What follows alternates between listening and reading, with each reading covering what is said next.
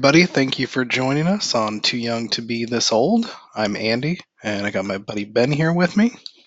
How's it going, everyone? We've got a pretty interesting topic for both of us this evening, um, or whenever you decide to listen.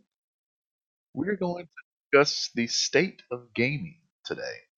Yeah, this is one I think we talk about probably the most, and is probably the one where we have a lot of disagreements on, or differences in opinion. Yeah, differences in opinion is a good way to put it. Um, it was actually really hard for us to kind of put this together because we really didn't want it to come off with any of our fanboy bias, which we both present so well, but that's part of what drives the argument. So we'll just roll with it. Right, so let's knock out out of the way just social media and plug our site. So if you want to find us on podcast.tooyoungtobethisold.com, it's also linked in the show notes. Uh, on that website is going to be all the different ways to listen to us. If for some reason we're not somewhere that you want to listen to us, let us know, and we'll try to fix that. Uh, I'm on Twitter at AndySum25, and Ben, I think you are too. I am. I am going to be at at Dr. Fumbles07 on Twitter. All right, so now that's out of the way, um, won't bore you with that any longer. But I guess let's start off the podcast. Uh, ben, you want to present uh, kind of the first points we're going to make here? Uh, yeah, I think for us to get started, we're going to talk about the big three in the console department. And that, of course, is going to be the Nintendo Switch, the PS4, and the Xbox One. So we will start there, and I'll let you kick off with the Nintendo Switch since you own one, and it is the only thing you tell me that I need to get here recently. Yeah, exactly. And so I like that you mentioned console, right? Because I'm sure I can hear people screaming, "What about PC?" But we will get to that. We both definitely love PC gaming, and we both have a lot of opinions about it. But starting with the Switch, um, I think you know Nintendo's late entry into this console generation, which kind of seems to be their thing lately, right? Show up, you know, halfway through and kind of Show up, show up halfway disrupt the market. Yeah, show up halfway through with a console that's underpowered and might have been okay if you released at the beginning, unless it's got a killer gimmick. And I feel Exactly. Like, I feel like that's the Switch. Um, but I think the Switch did the gimmick better, right? but but let's let okay. So let's talk about this. I I'm not. I like Nintendo. I'm a huge Pokemon fan, and I love my 3DS. Still play my 3DS. I feel like the Switch is cutting into that 3DS market share because now you have a home console that's portable. So it's kind of, are you shooting yourself in your foot because you guys were the only name in the handheld market? Right, because you got Sony tried to get there twice and seemed to just kind of fizzle up, fizzle out, and give up on the Vita, right? But Real quick. Real quick, so I feel like though, I think that either they're gonna have to make a decision soon, right? Like either this is the new handheld, and this is the way they're going. It's gonna be the home console and the handheld, or do they do something really innovative? Like what I think they should do is that if you want to have your 3DS and play your 3DS games, fine. But if you want to have your Switch and be able to play 3DS games, make those available as digital only, because there's really no reason almost so they couldn't make it work, except for the whole dual screen thing. Yes, and even then, dual screen can probably be worked around real easy. Yeah, I feel like they could make it, you know, they can make it do. But um, I think one really cool thing that Nintendo has finally gotten in this console, or finally it's caught on well enough that that whole myth that Nintendo has no third party support, I think, is disappearing with this console.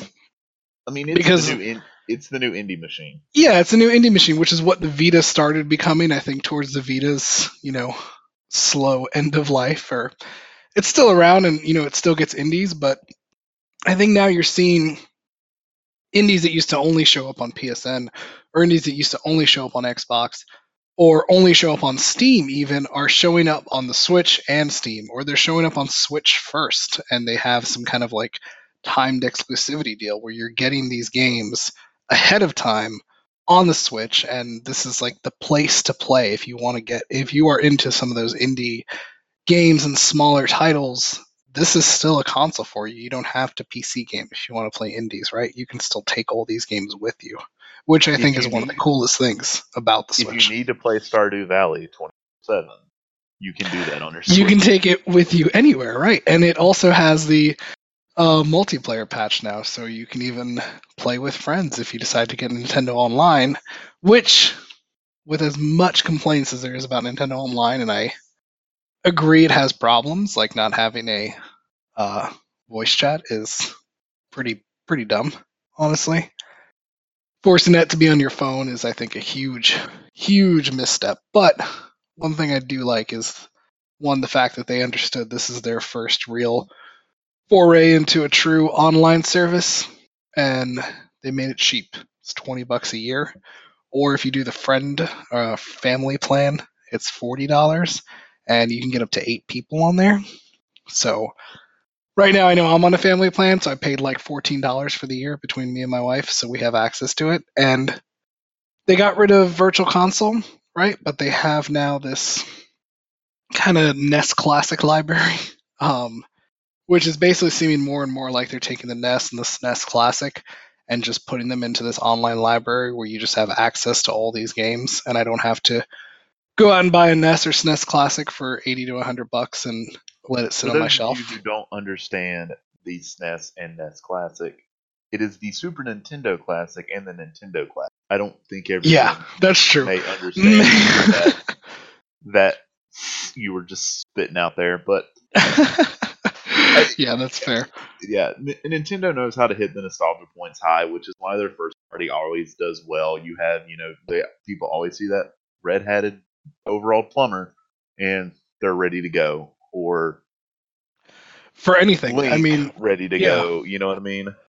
Yeah, exactly. And I think there was so much question when this first came out, right? Because there wasn't that many games.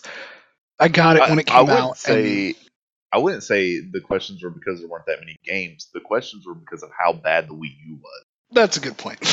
Yeah, I don't think anybody thought Nintendo should release another console because of how atrocious the Wii U sold. Um, they didn't feel like the Wii U got enough support. What was going to happen with the Switch? But it's good to see the Switch is getting the support that the Wii U deserved. Right, the Um, Wii U should have gotten so many more games. And if you remember when the Wii U came out, EA like went all in with them. They released a Madden on there, released you know, I think in NHL. I know they put FIFA on there, even though that's on everything. But they on went all in. Yeah, sales were bad, and then they just totally retracted and never did anything else. And then it seems like every other third party went along with EA, right, and just ran as far from Nintendo as they could which I think really hurt them. And also, the way the Wii U was marketed, I still remember being in stores and hearing people talk about it like it was an add-on to the Wii. Right? It was really misunderstood as to what is the Wii U. As a former game store associate, it was awful. Yeah, I'm Absolutely sure you had plenty of experience trying to. Yes, but let's quit talking about the past. Let's keep Right, our focus right. on the future because we're talking the current state. Right. So I Oh. think though they marketed the Nintendo Switch right. You know, if you're gonna have your rooftop party, you can bust that Switch out. Right? Yeah, because that's exactly what I'm going to take a three hundred dollar to the Yeah, yeah, exactly. Although I- I feel like suddenly people are more okay with lugging this thing around everywhere because I feel like I see somebody on a Switch everywhere I go. Right.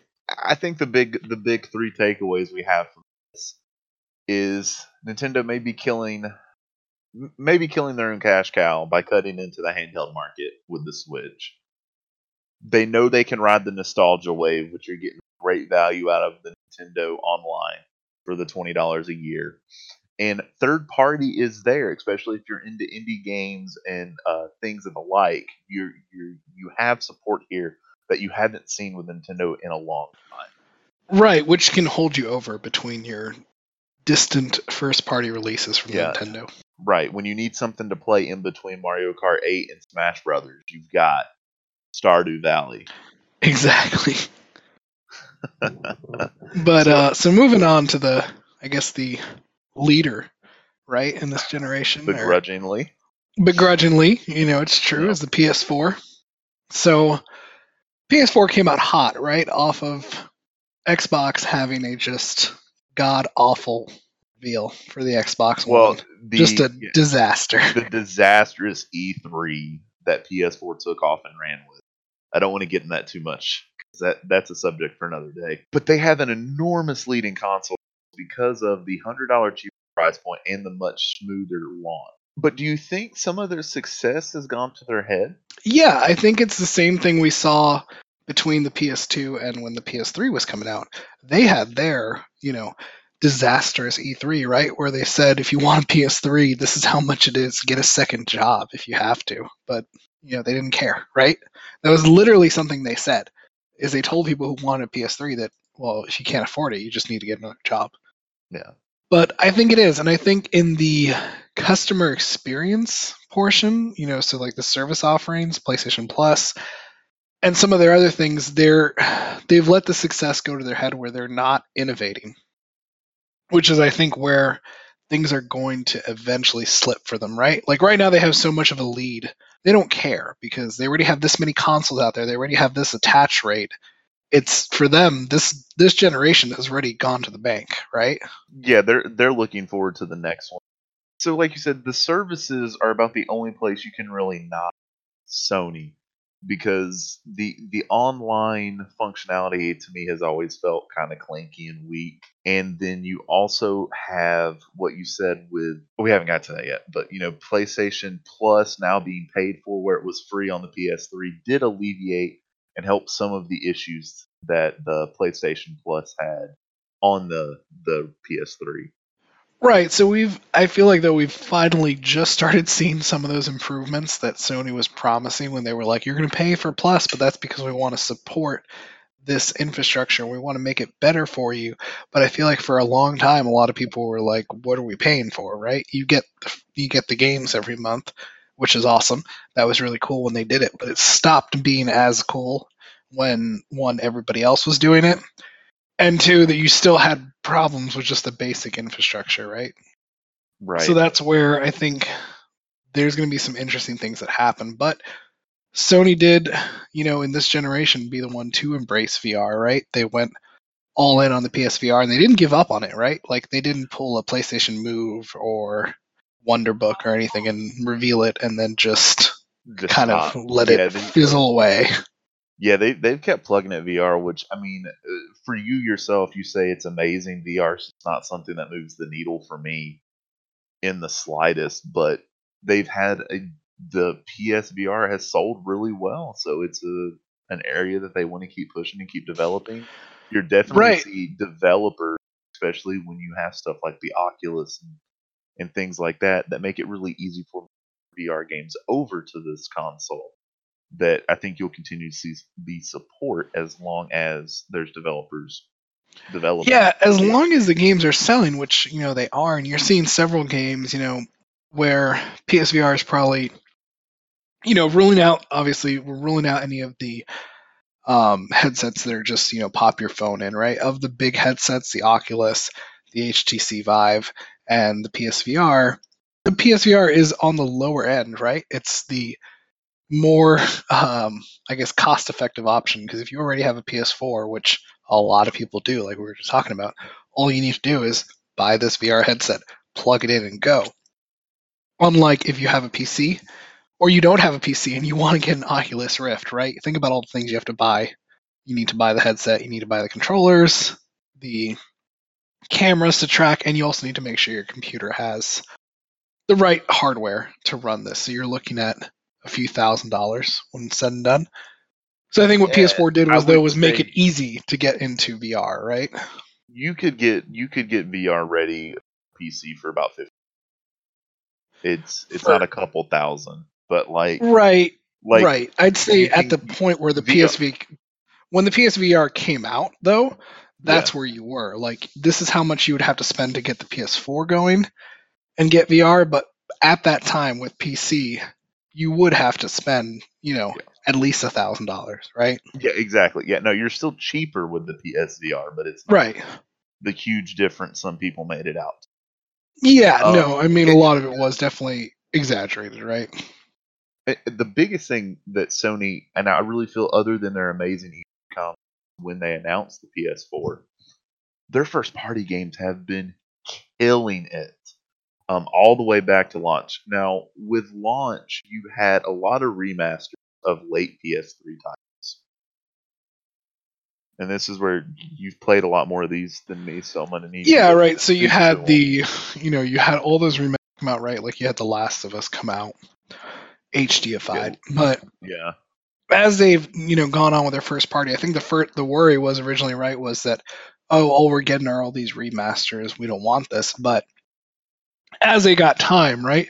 Sony started pumping out things like, you know, even recently, right? God of War and Spider Man, which is one of the best selling games of all time, you know, right? Yeah. So they've really they've taken they've made you have a reason to get a PS4, even with some of the downsides, or if your friends aren't on PS4, you still want a PS4 because you want to play Spider Man, you want to play God of War, you want to play The Last of Us, right? You still have a reason to be in the Sony ecosystem.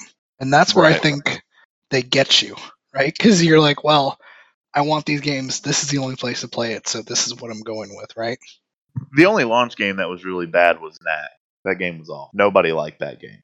No, yeah, and that's where you know it was pretty rough, right? I think at first, but not many consoles, you know, in the past few generations, right, come out with too strong of a uh, of a uh, launch title.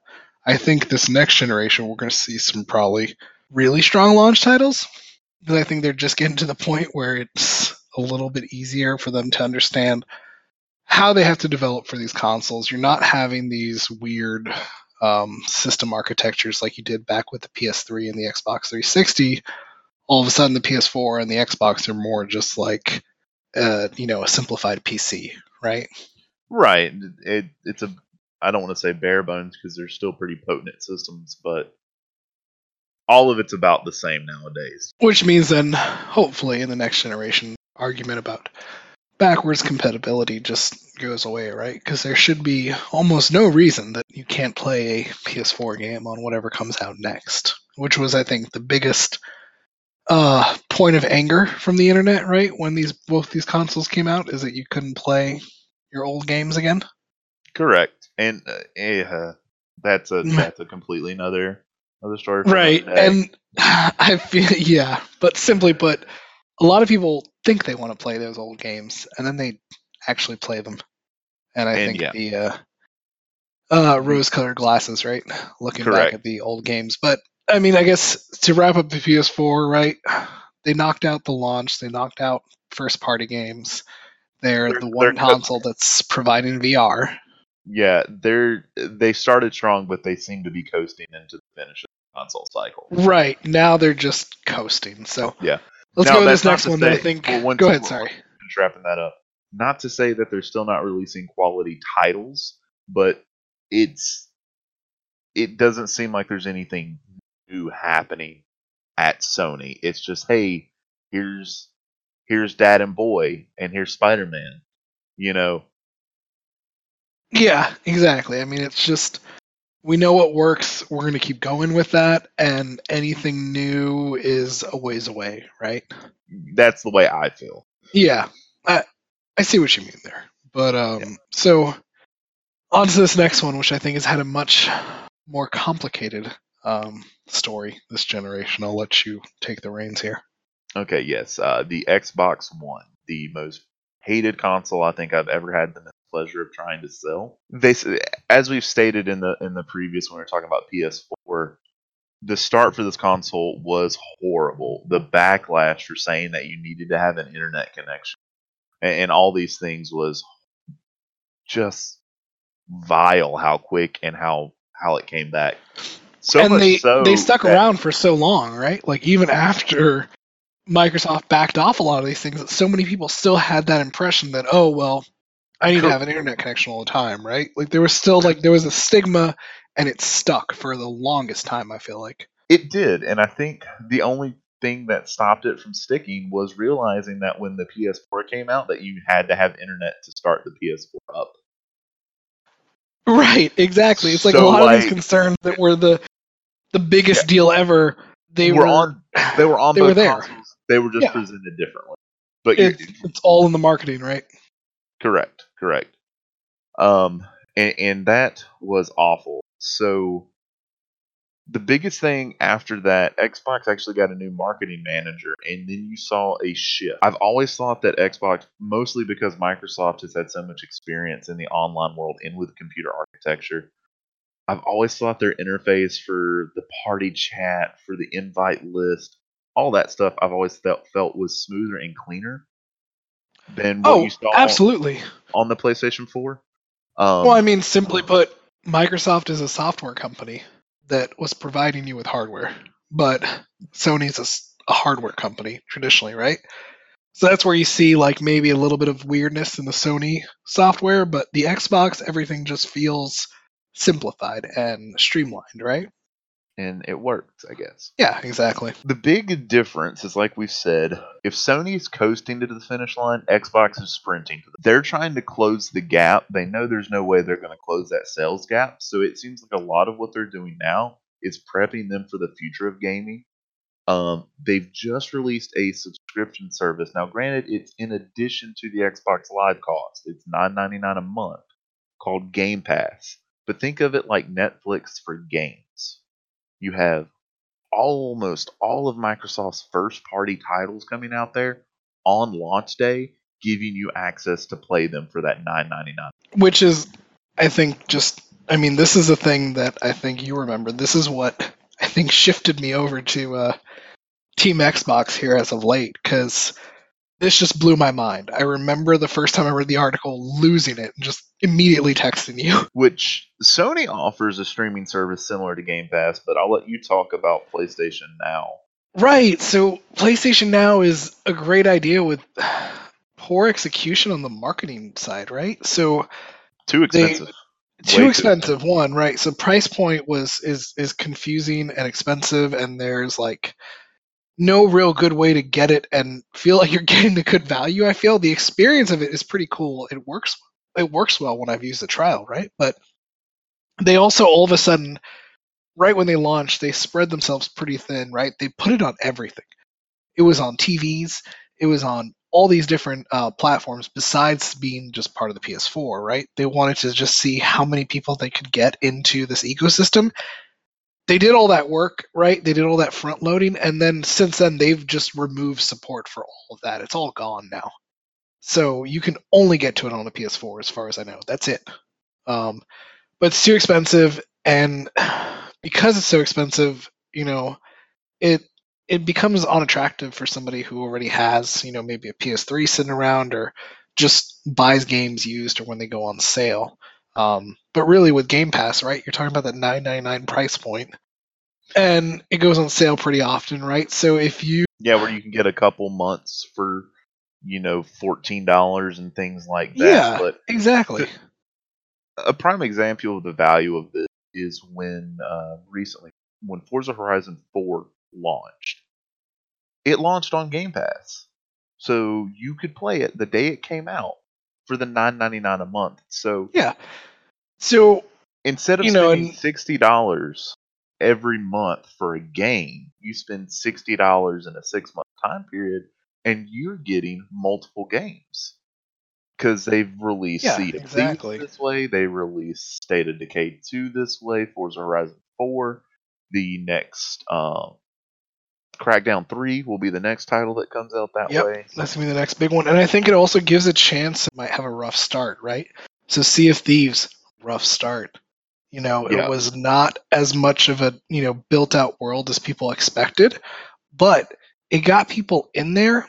People got to try it, and then also, I mean, not maybe not the case with everybody. Maybe some people tried it and then turned it off. But in this example, maybe some people tried it and then are like, "Well, I'll see how this goes in the next few months." And they've released expansion after expansion after expansion, and it's totally different now than what.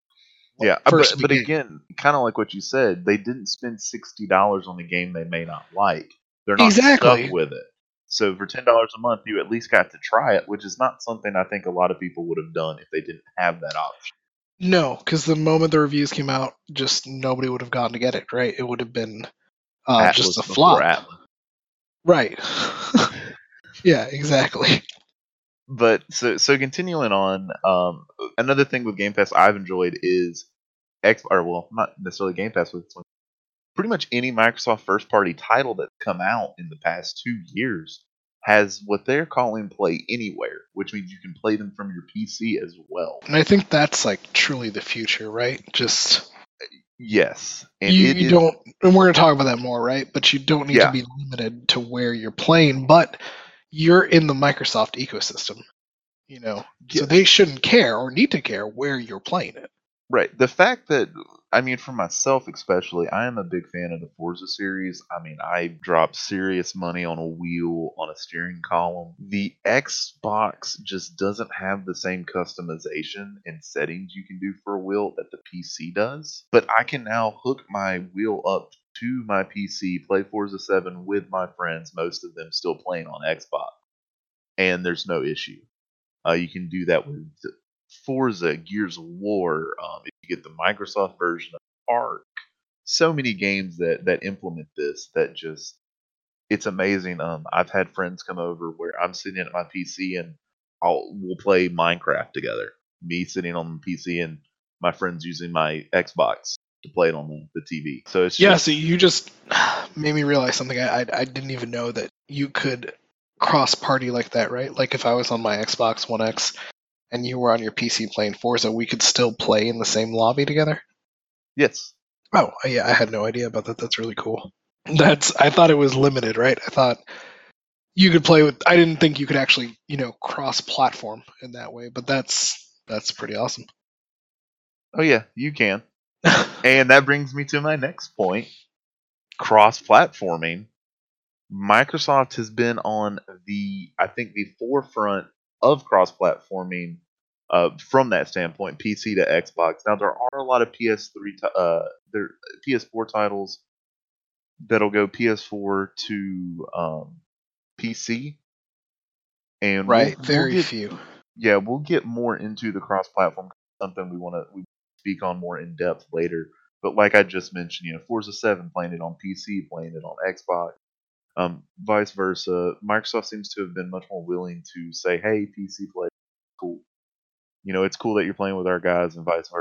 So it's opened up a lot more, Yeah, lot I more mean player base. they even join hand with hands with Nintendo, right, to push that cross platform play, which Yes, and Sony Another thing with- finally, has yes, finally caved, Sony's but- finally caving in, right? But at Yeah. first they were kind of it was pretty bad, right? They were giving Yeah. just horrific explanations as to why it wouldn't work and just right. really Right. really bad explanations that as somebody who works in the tech industry could just literally read through it as just, you know, corporate excuses, right? It it didn't seem like anything that would make any kind of sense. They just kind of put together an excuse for we don't want to do this. We don't feel like we have to do this. Was kind of the vibe you got, right? For me, it doesn't matter which company is saying it. It just felt like excuses. Oh yeah, yeah. Um, And it doesn't matter, you know, whichever one it was, right? It just it was just an excuse, Yeah. right?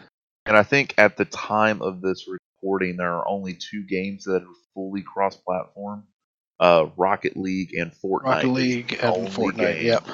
that can be played on any console and played against other consoles at this point. And that Now, was just kicking and screaming for um for most of the time for that to even get there. yes, yes, it was. and the other misstep that Microsoft has had is it has had horrid first-party support, whereas you've had Sony killing it with games like God of War and Spider-Man and basically anything Sony has made. Horizon Until Dawn. Yes, that's that's that's the one I was trying to recognize. Right. Yeah, Horizon. Um, Uncharted. I could not tell you other than the Forza series because I'm a huge fan of Forza, a solid first party title that Xbox had. Like Forza and Gears of War are the only two that come to mind to me that have been genuinely awesome first party experience for Xbox.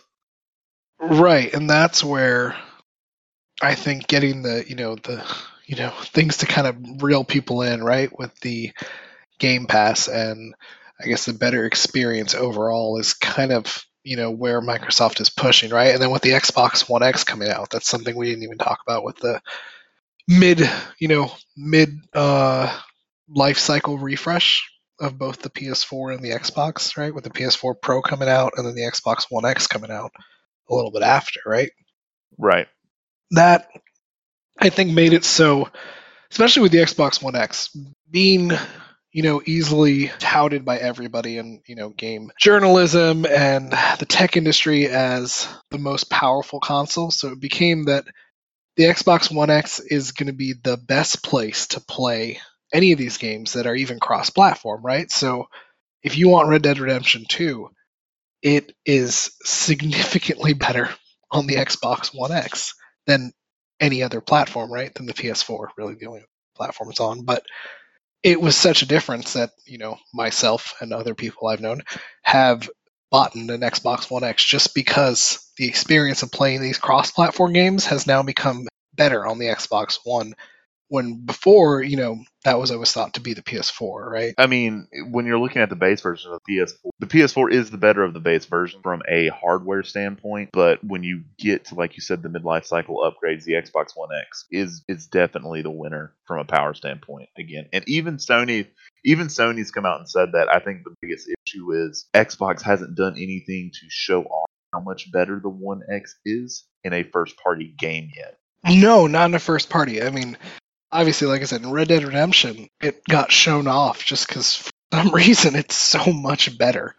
Um, and I think that's like Microsoft's only um, way to tout that, right? Is to market Red Dead Redemption 2 is that you know, it's the best place to play it is on Xbox. But no, they haven't done that enough with no. their first party, um, their first party products. But I mean, I do see that they're looking to the future on this, right? I don't know how much of attention you've been paying to this, but I've seen how many different studios they've been acquiring in the past few years, um, or just even in the past like six months or so, right? So I think give they're gearing up. Give me death. Yeah, right. but they're gearing up. Hopefully, though, we saw this before, right? With the 360, where they bought a ton of studios and then a lot of those studios just got shut well, down. I, I, think I think at the time projects. of the 360, I think at the time of the 360, what you're talking about, that a bunch of studios were getting bought up by everybody, not just and. Oh yeah, was it wasn't exclusive to is, Microsoft, right? Is these studios made one great game and want to make more, but when you you're sitting there with a development team and no ideas are coming out of it, instead of continuing to waste money, they're just like, we're buying you out, we're taking your IPs, we don't need you anymore. This is all going yeah. in house. Yeah, exactly. You know, that's yeah. EA did that the worst. EA was the one that ruined a lot of game studios doing that. Right. Yeah. No. I mean, they took a lot of studios that I think could have provided you know quality games with the right amount of time, right? Or yeah, the right BioWare. resources, or right. Exactly. I mean, but I think you know my hope is that they're they, they're learning from some of these mistakes that happened in the past, and that we're going to get some they're going to give these studios time to push out quality games and you know use them to their proper potential instead of rolling them into you know making map packs for some Call of Duty or something, right? Right. but so to wrap up what we've been talking about the Xbox One here, rocky start, horrid first party support, but embracing cross platform, embracing streaming or sorry, subscription based gaming service, making the step forward to be ready for the future. So, as, as we said, comparing all these, it's hard to put Nintendo in a category because they just they they move to their own drum beat. They yeah, really Nintendo's kind of always gonna just do their own thing, right? Yeah, they're not Nintendo gonna Nintendo. Yeah, they know that they're not gonna sell PS4 numbers as far as consoles, right? But they're gonna do their thing and they're gonna make money you know. Yes. Um, yeah, the PS4 started strong, has seemingly rested on its so- or on its hardware loyals and infrastructure, not really doing anything moving there, but still releasing amazing first party titles. Yeah, and I mean, I think you know it's been more than enough to keep them keep them going. But my my worry is, I think you know that's going to probably come to a head, right? Depending on how they position the PS5 whatever they call it, right?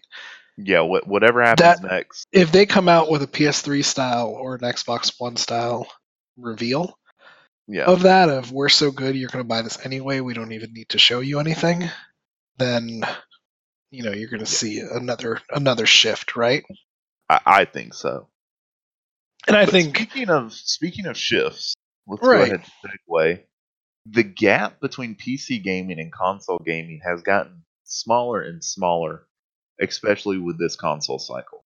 Oh yeah, I feel like this console cycle also I don't know, it felt like it started making PC game more accessible to a lot more people because while console the- the gaming got simpler, points. right? Well, the price points when these consoles launched, you were looking at five, four to five hundred dollars. You can get a low end PC for that price. yeah, or you can certainly build yourself a low end PC for that Yeah. price. Um, or even a, on par PC, right? I, I think I remember seeing people release here are the specs of the PS4 and here's how you build yourself a PC that's going to give you under, the like- same amount of power for under, for under you know, yeah, like eight hundred bucks or something Yeah. like that. And there's just a lot more variety on PC, and I think that's Right. is- that is what's drawing people more to PC. Consoles are really getting to the point where, hey, here's a first-person shooter game, here's a battle royale game, here's your occasional sports game. yeah, exactly. You're, and not getting anything new or groundbreaking on. Right, right, because it's there's a lot of a larger barrier to entry for developers, especially when you're developing for a console, right? So, you know, as somebody who's researched a lot of this stuff and looked into it, it's like you have to get a dev kit for the console that costs so much money. You have to get a license to develop on that console that costs so much money. Publishing, so it's like all these barriers to entry for smaller studios being able to get into you know the Xbox or PlayStation 4 um, marketplace. I think that's why it drives so many people towards releasing or smaller games, but still really good games on PC through a lot of the much easier ways to distribute a game, right? Right, right. So, and that's where I think you know we saw this pop right of the whole Steam box concept, where Steam was going to make PCs that Yeah, make Um, PCs that can only do Steam things. they can only do Steam things, and we're going to be simple, and we're basically going to be a console, and that kind of came and went in the blink of an eye, right? But Yeah, I think the issue was when you when you use the word PC and use the word console, you can't use them in the same right, Um, right, because console gamers, like like you just mentioned, console g- gamers are a lot of them are still intimidated by the idea of PC. They don't see the Yeah. point in PC. And PC gamers, if you compare anything on PC, saying, "Oh, it's better than console," no, PC is master race, and all other Right. are invalid. right, so right. And I mean, there's people who legitimately, you know, what pushed me away from PC gaming for a period of time was just the random complications you would run into, right? When things were a lot less compatible. It was just always a, a struggle, right, to get a lot of things working. And I mean, I, I still have some issues, but it's Yeah. where the issues I have are with certain games, and it's not necessarily a PC exclusive issue. It's just like I know there's certain games where an update comes out and I'm having problems running it, I've got to wait till the next update comes out. Right. I mean, you're still seeing issues. PCs get a bad port of a game, and then you're kind of just stuck with it. And that's where the PC gaming industry needs to evolve still, because that just is going to keep pushing people away from it. Right? It's gonna. It's just that's too intimidating, or that's too much of a hassle. I don't want to deal with that. I just want to turn on my system and play a game. Yeah, because I don't have time to sit here and try to figure out 17 different ways to troubleshoot. Yeah, exactly. I mean, that that's for me with limited time to play and spending all day figuring out other computer issues. The last thing I want to do is figure out why, you know, Monster Hunter is not working on my computer. I'm just not going to play it. You know, it's just not worth it at that point, right? But I think that gap keeps shrinking, right? And I think we're going to get to a point where it's going to be seamless. I, I would hope so. I would hope so. Yeah, I would hope. and that kind of leads leads to us to how rapidly the gaming industry is changing. Um, you think back to I think you mentioned it to the Xbox 360. Everything was still you go to the store, you get a disc, you take it home, you play your game. A lot of things now have moved into the digital era. It's you know making a digital purchase, downloading the having the rights to the game so you can download it on any console you own. Um, digital sales is the way everything is moving. You're seeing brick and mortar stores really feel the hit of digital sales now because right, and they're having into- to they're having to pivot, right? Because yeah like yeah. I think you're about to say is nobody's coming in to buy a game, especially PC games are just they don't exist in stores. Right. hardly any. I mean, they're I sometimes see them at like Target and Walmart, Yeah. right? And when it comes Um, to these digital marketplaces, you have so many so many venues and avenues. I mean, of course, the big one is Steam. Um, EA has its own in Origin. You have Right. you play for Ubisoft. Uh, you have the Epic store for.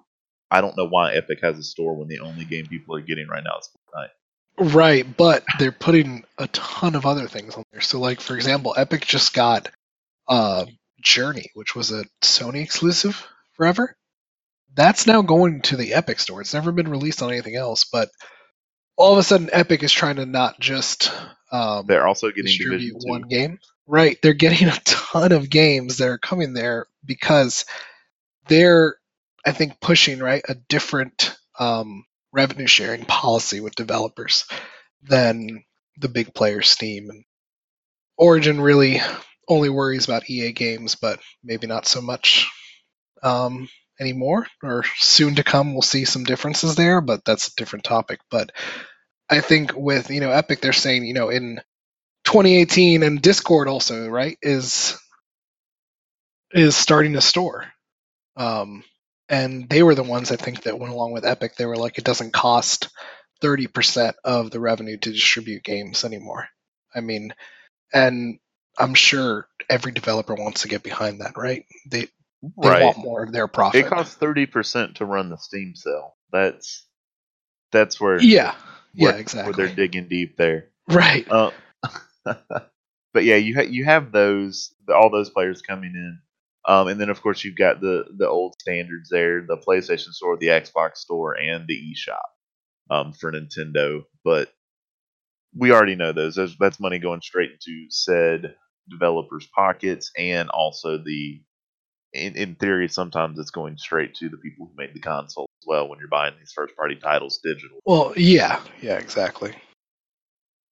Um, one thing I would say about this rise in digital content purchases that bothers me, and we've seen it increase steadily since Horse Armor came out in Oblivion, is how many either I don't want I don't know if you want to call them DLC or microtransactions that come out with games that are just sometimes games hide important things behind these DLC transactions.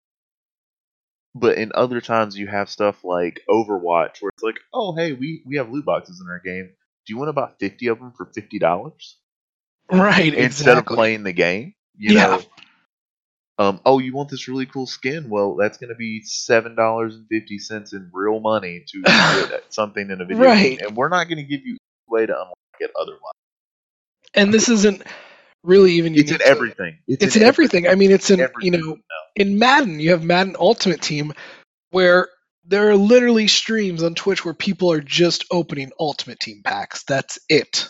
Yeah, and, and to get an Ultimate Team pack, you can either play the game for freaking three days to get the gold in game Right. buy one pack, or you're having to open your wallet to get Ultimate Team. Yeah, packs, or you're it's spending money, and there are some packs they won't even sell you the in-game currency that you can earn. So, right, you, you have to buy them with money. some of them you don't have a choice. You just you got to buy this with their whatever their currency is called. Yeah, and I I really feel like that's uh that's a gripe I have with the rise in this digital content. Because everybody knows people are willing to buy the games digitally. If you'll buy a game digitally, you'll buy other things that go with the game digitally. If we make it easy for you to access, we know you're going to spend money. So we have all we have all these places we can digitally download games, and you now see a drastic rise in free to play games. And sometimes these free to play games are what I like to call pay to win games. Obviously, we've had free to play for a long time, but I feel like they've shifted into like I guess a whole nother monster, right? Yeah, it seems like everything is like wanting to be free to play and then wanting to make their money back in these Right, microtransactions. because one about. One company did it and struck gold, right? Yeah, l- ah, here we go. So everybody will now understand that I truly despise the game Fortnite. And let me let me state this: I hate the Fortnite Battle Royale mode, and honestly, at this point, I'm getting sick and tired of Battle Royale games in general. It's It- it's in everything and it's still coming. Yeah, it started with was it H1Z1, which was a, a DayZ mod for Arma. Yeah. That's Arma where it 3. started, and then the guy who created that mod for Arma releases PUBG, which I still play from time to time. It's my favorite of the battle royale games, but it's not all I play. That battle royale game then leads into games. You know, you had Fortnite had its mode where it, what was Fortnite Save the World, where you would build a Yeah, it was Fortnite's like PVE, Save the World. And Yes. their whole thing, they were going to come out as a play for that PVE. And right. you could buy, because I remember Lana did this, my wife did this, where you could buy the Founders Pack, right? And you would get Right. access to the PVE. And that was, you know, kind of chugging along, right? It wasn't getting a ton of attention. But then they they all of a their, sudden released their Battle Royale mode. yeah. And it catches on like nothing I've seen in a really long time. Yeah, it, it catches on like gangbusters. It's absolutely insane. Um, it's not necessarily a big victim of the pay to win, but just watching this culture and how you'll see kids with their, you know, see kids. Oh, you don't have that skin. You're playing as a no skin. This, that, and the other. Just some of the Right. stuff I see. It, it the salt It I have creates towards this game. It creates a very toxic there's a toxic atmosphere. yeah, yeah Yeah. there's a toxic So- atmosphere around it and it's it's come to the point where it's it i guess it kind of ruins some of the fun in playing the game because i don't think the game is bad but i think the community is not the greatest place right which is where a lot of free to play games get just ruined right is yes, the, a lot of free to play games. It's the community. If you didn't get in the game on the ground, or you're not playing it every, the free the free to play community can just be brutal. oh yeah if you're not Um, playing eight hours and you're not Yeah. perfect at this game you're just gonna get you know flamed the moment you get on there and make one mistake right Right. But because of the popularity of uh, the free to play format with these battle royale games, every like you said earlier, every game has to have a battle royale mode. Every game has to have skins that you can buy and spend money and have in-game transactions. I'm okay with a game like Fortnite having in-game transactions because I didn't pay for the game. But Right, you right, Have so- Call of Duty dropping blackout mode, but in order to Right. get these skins, you have to spend money after you've already spent sixty dollars on the game. yeah and i think No, one stop, thing one thing they did really wrong about that i think it's just real uh, kind of shitty the way they did it honestly is that they released the game released it with the battle royale and they've only just started trickling in microtransaction portions of it. Um, it's like they didn't have a fully fleshed out battle royale mode and they didn't have much of a marketplace but now it's starting to trickle in right? And you're seeing more things pop up that on what? you have to spend money on on, on call of duty um, Oh, uh, well, it's not really a trickle effect. They do all of their microtransaction stuff in like a season setup. So it's like this. It'll be like, oh, this season we have this stuff available. Next season we'll have this stuff available. right But so it's it- starting to become pretty obvious that this is going to get filled with microtransactions Well, I mean, all the past Call of Duties. The only advantage that I'll give give, like I said, Fortnite is sheerly cosmetic, so you're just creating a toxic atmosphere with that. But it's when Call of Duty starts releasing guns hidden behind, hidden behind paywalls that it becomes an issue, and that's usually when I stop playing. I'll be the first one to tell you I usually buy Call of Duty every year. Waited till on sale, and I thought it was a really great game, but it's not one that I have the urge to pick up every day and play like some of the older ones were. right so it's kind of just that is causing a lot of burnout right because it's in everything right and it's still coming to other things right and Yeah. redemption too Uh, I don't want I don't want it in Red Dead, but whatever, it's gonna come and we have to deal with it. You're gonna have it in Battlefield Five as well. It's right anywhere and everywhere it can be, it's gonna be. So Yeah, and I, I blame it on right. You know, it it struck gold, right? So then everybody's writing articles about it. So corporate It- marketing heads are seeing it. This is getting down to the developers, and it's like you have to put in a battle royale mode. Go. Yeah, making they're making a lot of money and they didn't charge any games. So we're going to charge people for the game and put stuff like this in it so that we can make even more money. Yeah, yeah, exactly. So, So, I so think that's very that's frustrating. right, and it's it's a troubling direction, but also I, I think it's another thing that'll fizzle out here in a few years, and then we'll have something else, right? I can only hope. I would hope. I mean, though this has kind of stuck on, right? Way longer than I wanted it to. I think Fortnite's in season seven now. Well, I also think Fortnite killed Twitch, but another story for another day. That's a whole other topic, but I think it did too. Yeah, I'd, Yeah. we could we could talk about that one, but uh, if we want to move on to what I think the next topic, uh, Yeah, the the way the way we want to present this kind of kind of wrap, well, not wrapping it up. We're moving to okay. So the future of gaming definitely looks to be more of the subscription based gaming service because the days of people wanting to go out and drop sixty dollars on a game they may or may like are kind of gone.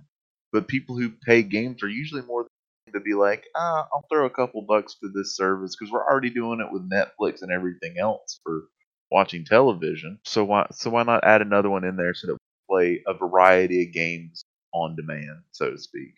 right, exactly. I mean, everything's gone streaming and you know on demand kind of culture, right? Like, I want to play this game now, but I don't necessarily want to pay full price for this game. I just want it available to me. Just like I want to watch this movie, uh, but I'm not going to go buy the Blu-ray, right? Or I'm not going to pay for the digital version, right? I just watch it. Oh, it's on Netflix. Okay, you know. So, and that's where I think, like we talked about it, Game Pass is the Netflix of gaming right now. I think, um, even though it's you know it's limited, right? It's mainly you know a lot of Microsoft titles, but there are some third party titles that are getting in there, and Microsoft's making deals with these third party developers to get their games in Game Pass and showing them the benefits to being in Game Pass, right? Especially for you know a game that might have a lot of iterations to it, a lot of add um, add-ons or new content getting released, especially if it's a large multiplayer experience. Bet- between all the ones that we have, Game Pass, we're calling it the Netflix of gaming. It works on Xbox and on PC. There's a few of those titles that come across both. Right. PS PSN now we talked about it's just a little too expensive, and I think you made this point to me in a conversation we had previously. If you've got a PS3 sitting around, you can play pretty much everything on PlayStation now on your PS3. And all those games cheap- are incredibly cheap now. You can just go pick them up. Right.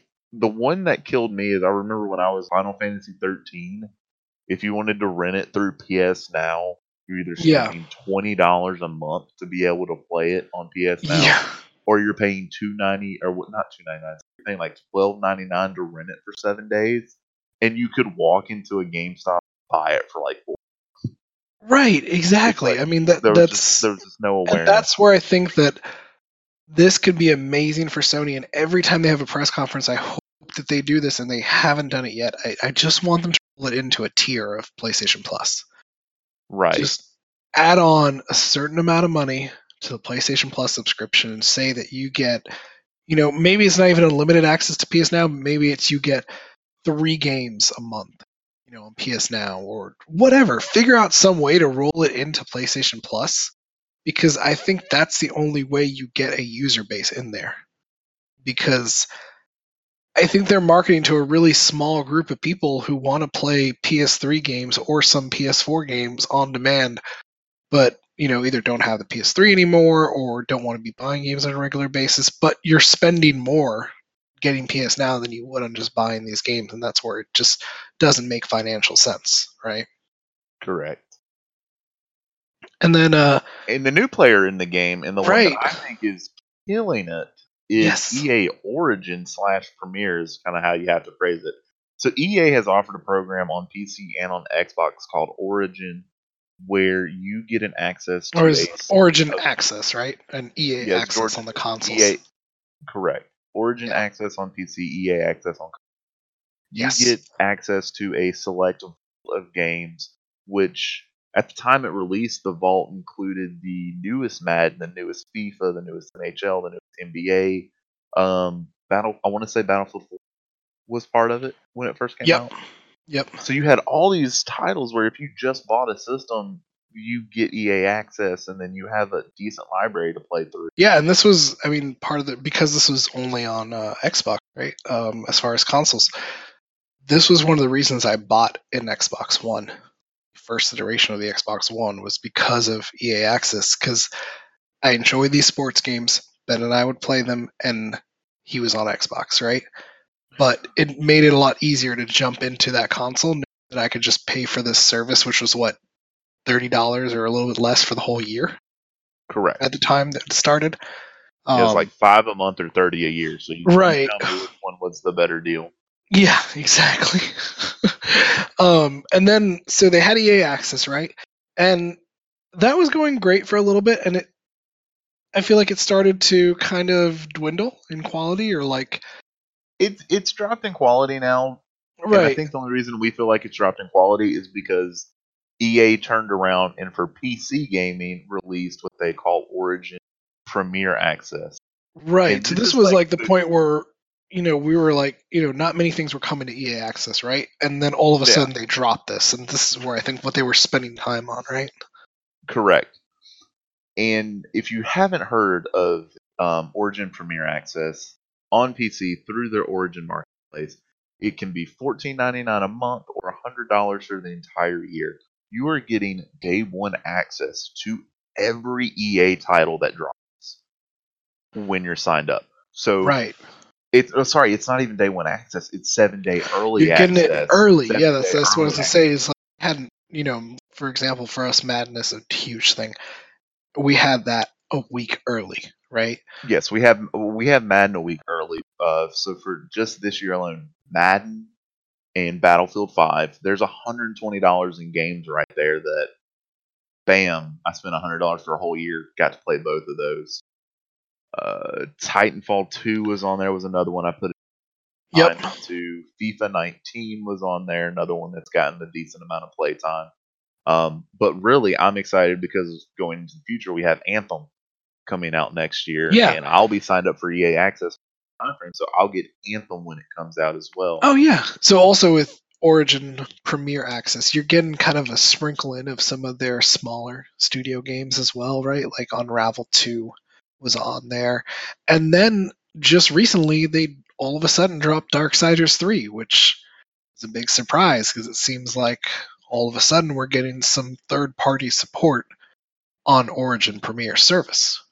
Correct. So I think that's a big deal because I think that means that we're going to see this move beyond a service for people who enjoy EA games, which that is a very polarizing topic, right, in gaming, but a service for a lot more than just this is not just for EA games, right? This is for your premier, you know, PC gaming catalog. So that kind of sums up where we're at in gaming now.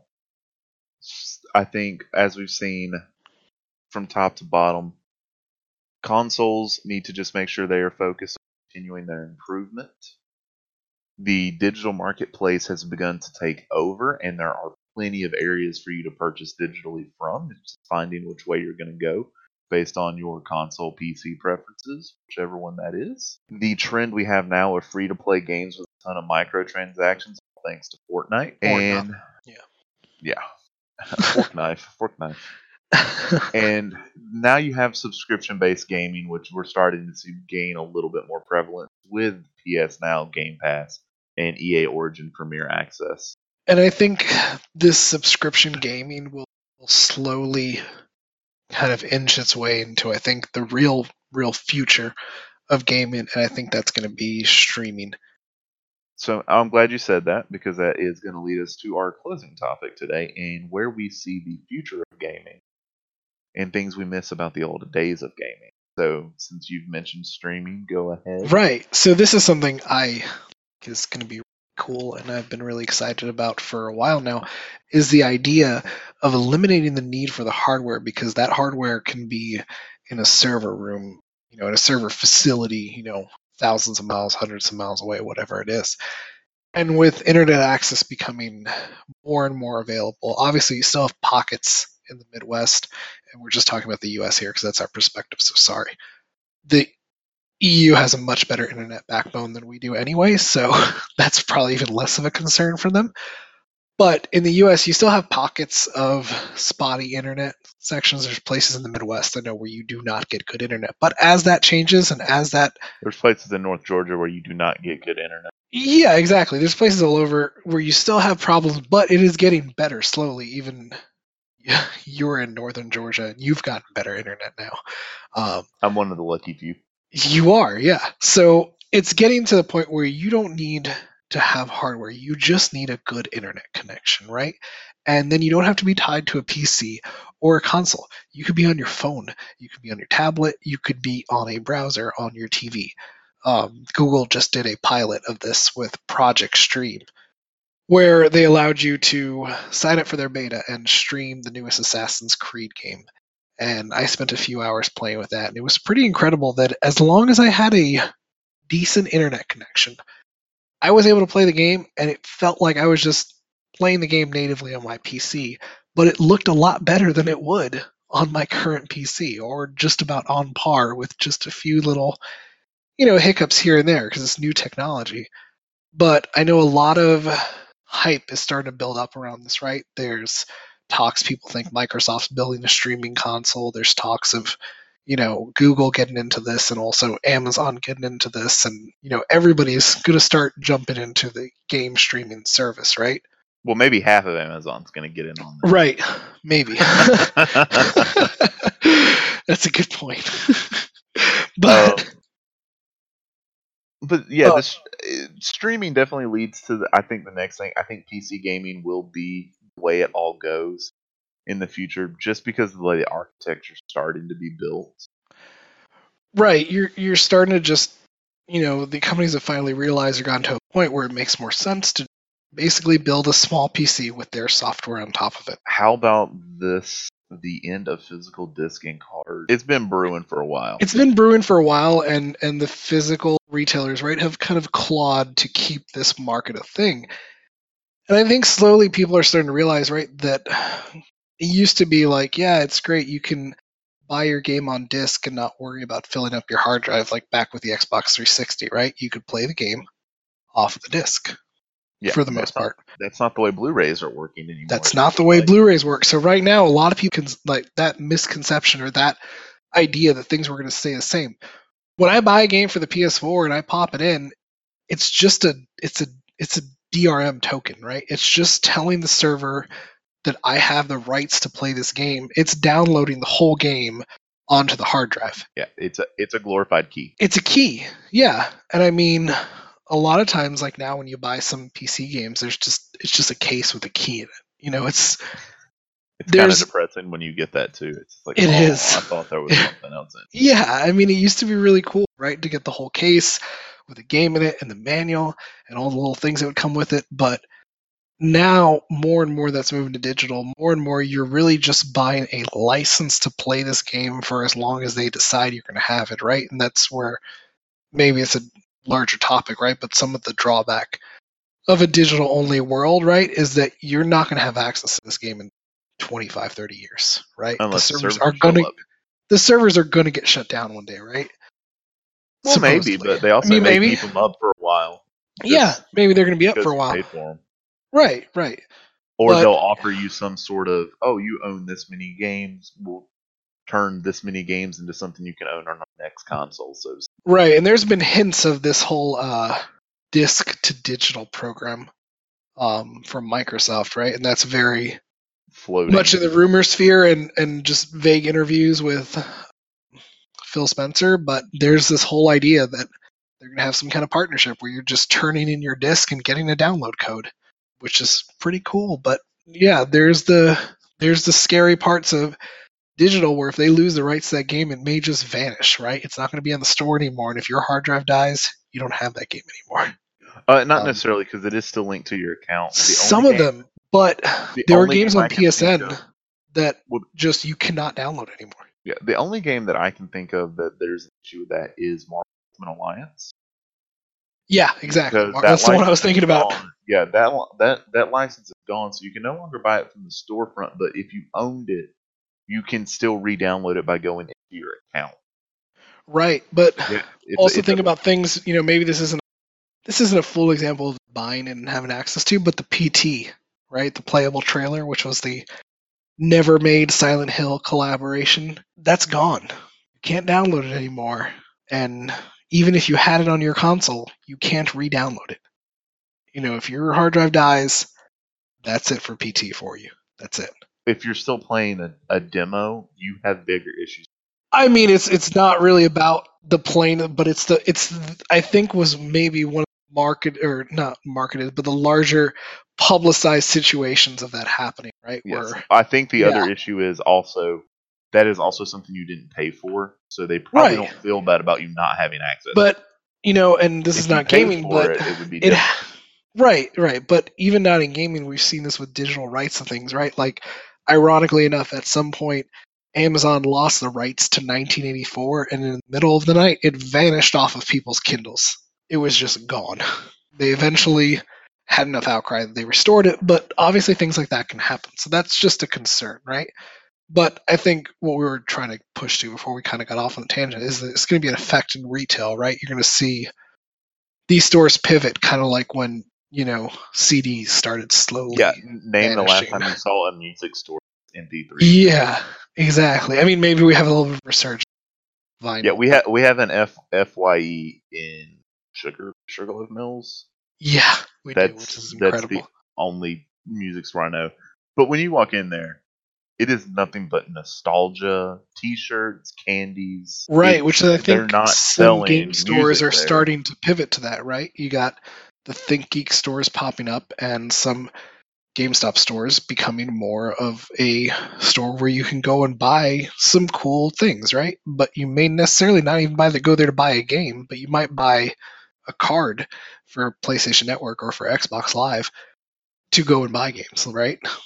Well, that's what I have to do because of Yeah. so many fraudulent purchases on Fortnite in my area. Yes, literally being told that I cannot buy stuff on Marketplace because too many kids have gotten a hold of their parents' credit card, spent things is absolutely insane, and it's the reason I want to change banks.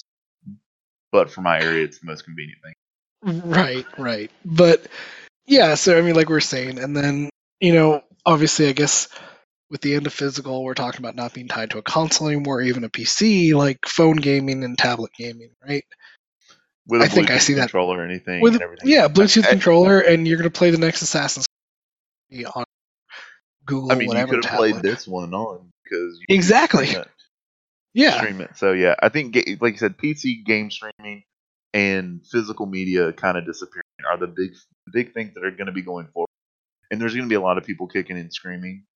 But if you have a problem, with it, Right. we have we have a console. is it the Xbox 360? It's the Xbox. For all you PC gamers that are upset about not having Grand Theft Auto 5, yeah, Grand Theft Auto. A lot of messed ups. A lot of messed ups that have happened. But, but looking to uh, the future, you can't look to the yeah. future without reminiscing about the past. And I think Right. I think when we were writing this list, this this was the one that really made us think of the we've got to talk about this on Too Young to Be This Old. Um, you don't see couch co-op anymore. no, it I doesn't mean, exist. Um, I can think of I can think of Castle Crashers, which came out on the 360. That's just been you got a few like there there- it's almost Diablo like 3. tabletop gaming. It's starting to, it's Yeah. starting to get a little bit of a resurgence with the indie market right? But you got diablo 3 like you were saying. You got castle crashers which was a while ago right? But they made a new one. But you have some things like overcooked right? And um there's a few on psn now i'm blanking on the name right that were that are great couch co-op. But you're not seeing couch co-op in a lot of the big games right? They're not prioritizing that as a feature. You're not seeing co-op in a lot of big games anymore. you're not yeah you're not even seeing co-op. Or you're seeing co-op that's totally um you know kind of devoid of any point right? I think it's like far cry 5 if you co-op person who joined your party is not getting any progression in their game. Yeah, they're So- there playing with you.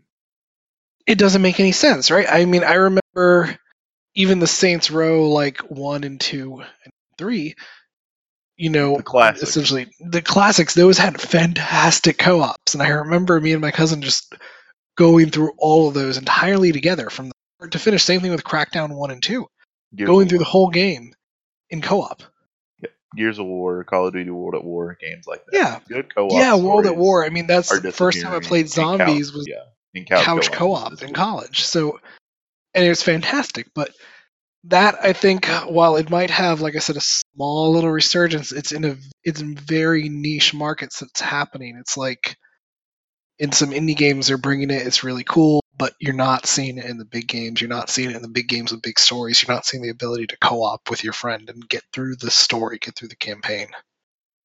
Right. I think this next one that you marked is is solely a you thing. Yeah, I mean it's a you and also didn't work.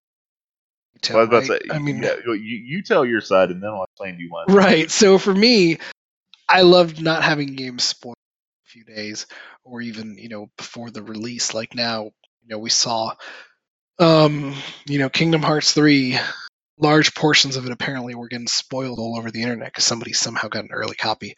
Um, also, you could just be scrolling through Facebook or Reddit or whatever and just get a game totally ruined for you. I mean, it's I think it's more this is social media now because it's the same thing that happens with movies, with TV shows, everything. People just feel like they have to talk about it like you were just expected to watch it at the same time as they did, right? But you have a very different experience with game spoiling. Oh yeah, game game spoiling has been getting spoiled me long. Social media was as big and prevalent as it was now. I like as you've heard several times in our podcast. I used to work at a game store um, that has a stop in it, and I could sell a game at a midnight release. And when I opened the store the next morning, I would have somebody returning that game and all about the game before I've ever got a chance to open my copy of the game. Yeah, you, you went you went home, got to sleep, got back in the store to open up, and you'd already know what happened at the end of the game. Exactly, and it's literally the reason I started playing PC games because you don't have PC gamers come in and ruin things for you in a Yeah. game store. So Right. that was what drove me to PC games, and it's also as much as Andy harps on me about this, it's also the reason I only play multiplayer titles for the part. Um, Yeah, because you don't have an opportunity to have it spoiled. Yeah. right? yeah, and, and see, I'm starting to play single player games now, like like you said with Red Dead. Yeah, I'm you're Red Dead enjoying it be- Yeah. because I don't talk to people that ruin these games for me anymore. No, yeah, I mean the the true true facts is the fact that those kind of people I, I, I cut out pretty quickly, right? don't need that negativity in my life. Absolutely not. I can't stand people Too spoiling anything for me. stressed. I mean, Ben, you know I cannot stand spoilers. Like we we have a certain friend who will spoil things without knowing. yeah, I will I'll legitimately get furious people who. I'm real bad about it with wrestling, but that's because my hype levels know. Yeah, yeah, but I I I've come to be okay with some wrestling spoilers unless it's like you text you when uh, pay per view is going on. Yeah, I'll never spoil a pay per view. I have some, I have some decent. Yeah, yeah, but wrestling Um, is a different podcast. Yeah, But but also Another no piece, go ahead. yeah, the no downloads, the the no day one patches, and I think this is another thing pushing the digital sales so hard is the fact that you can buy a game digitally, pre-download it, so at midnight when that game launches, you can start playing it. Where if you go to the store, buy the disc, you're coming home, you're installing that game for five to six hours. Depending on your internet, you may install it quicker, but you're still waiting time before you can play that game. Where you go digital now, at midnight, bam, you're playing. yeah, it. it's just it's ready for you. So- But yeah, and then the same thing with day one patches. I mean, if you go digital, that game might be ready, but then you might still day one, day two, or day three have a 30 gig patch, right? Which Call of Duty. you have to get over that because that's the way gaming is now, right? Where they have to iterate, and these games are so large that they're not finding the issues beforehand. But I think it's also a symptom of probably much stricter release schedules and companies wanting to hit their numbers at certain times. And this Call of Duty or this Fallout game has to release at this time, no matter how bad it is. Correct. I, I miss no loot boxes. I miss no microtransactions. Yeah, I miss when you spent your sixty dollars and you got. I don't want to say a complete game because there was a lot of games I spent sixty dollars Yeah, on that I kept it going. didn't feel like a complete game, but right, but I hate the fact that if I buy an incomplete game now, like I think the, the best example I can think of in this one is Division and Destiny. Those games were not that great at launch, right. but they evolved into a good experience. But they also evolved and added so many microtransactions and things so, like that. Yeah, And Yeah, I would exactly. like if you have me paying full price for a game to not have this microtransaction. The only game that I can really get behind the way they do micro is Grand Theft Auto 5 solely because hey, I don't have time to sit here and play this forever, but I got, you know, 20 bucks to spare. Let me buy some in-game money so that I can get caught up to Right. I'm fine with that concept, whatever, but I know Mhm. some people say it's ruined the marketplace. I'm fine Yeah, I feel like it has its I'm not- place. I mean, I don't really care about that because it's totally optional. You can go ahead if the only time where I get upset is where it's I can't do this thing unless I spend this, right?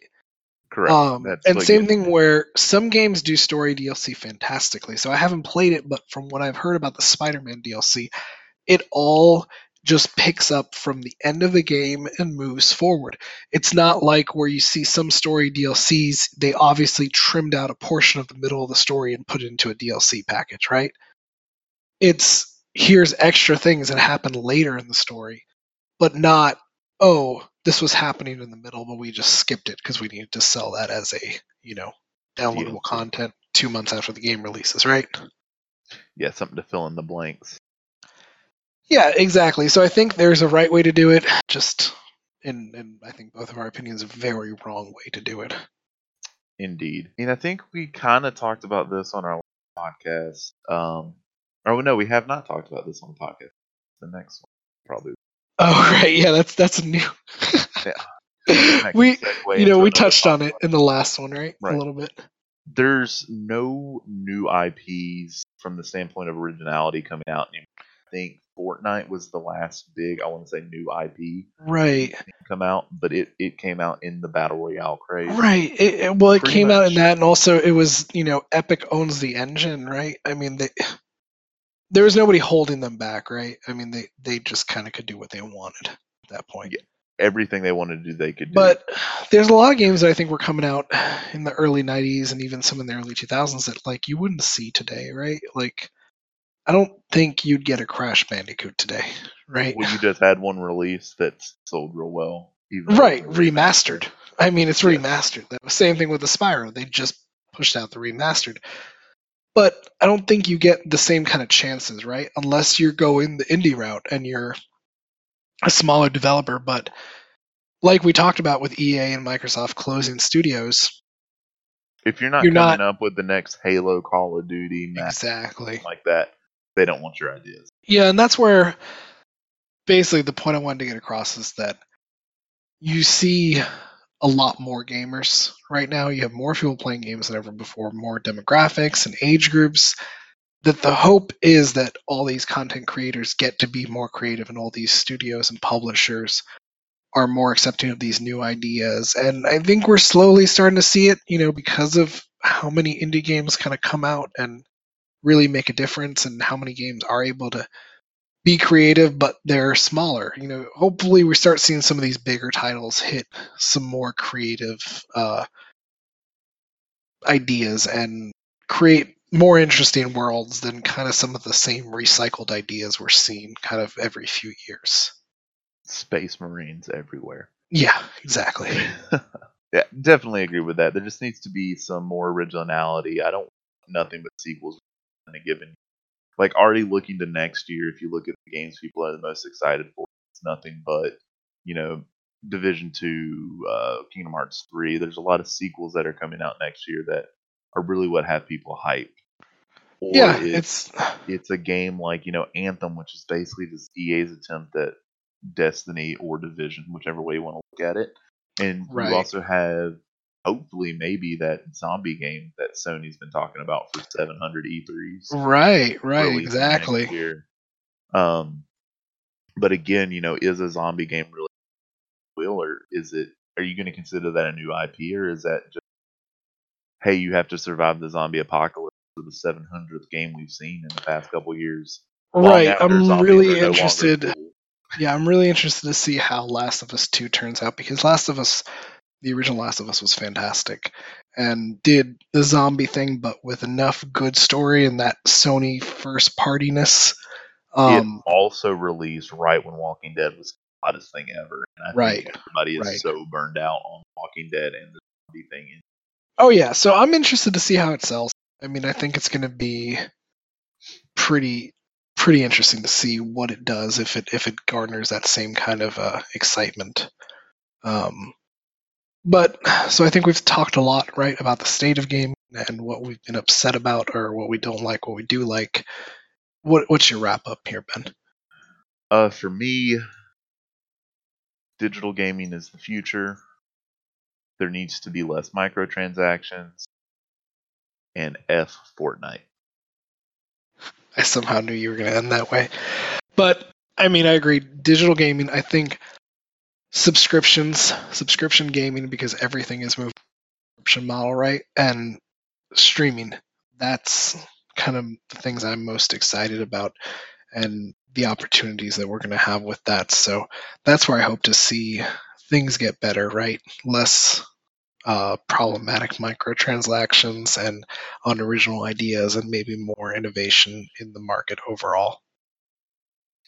That sounds about the way it needs to go.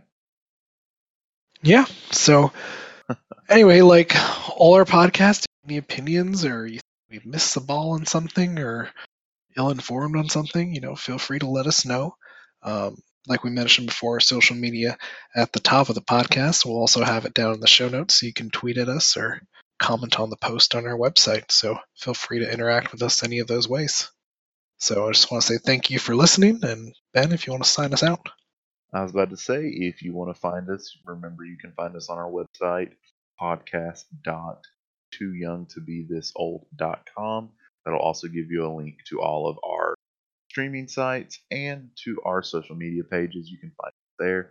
And like you said, thank you for listening. Any thoughts or comments, please let us know. We'd love to hear them because feedback, positive feedback, is always appreciated. Take Y'all have a negative feedback day. too. No, no, don't No, don't, none. don't, none. If you gotta phrase it positively. Some out gets and they're like, "You guys suck." Stop. I'm not gonna Yeah. listen to that. yeah, you just need to be fair. like, "Hey, you guys need to do this differently." I can Right. live with that. right. So and uh, so yeah, thanks again for listening. And uh, if you found us on a subscription service that allows you to give us a rating, please go ahead and give us a rating because that definitely helps. So once again, thanks for listening to Too Young to Be This Old. And goodbye, good night, good morning. whichever time you're listening. There you go. Bye bye.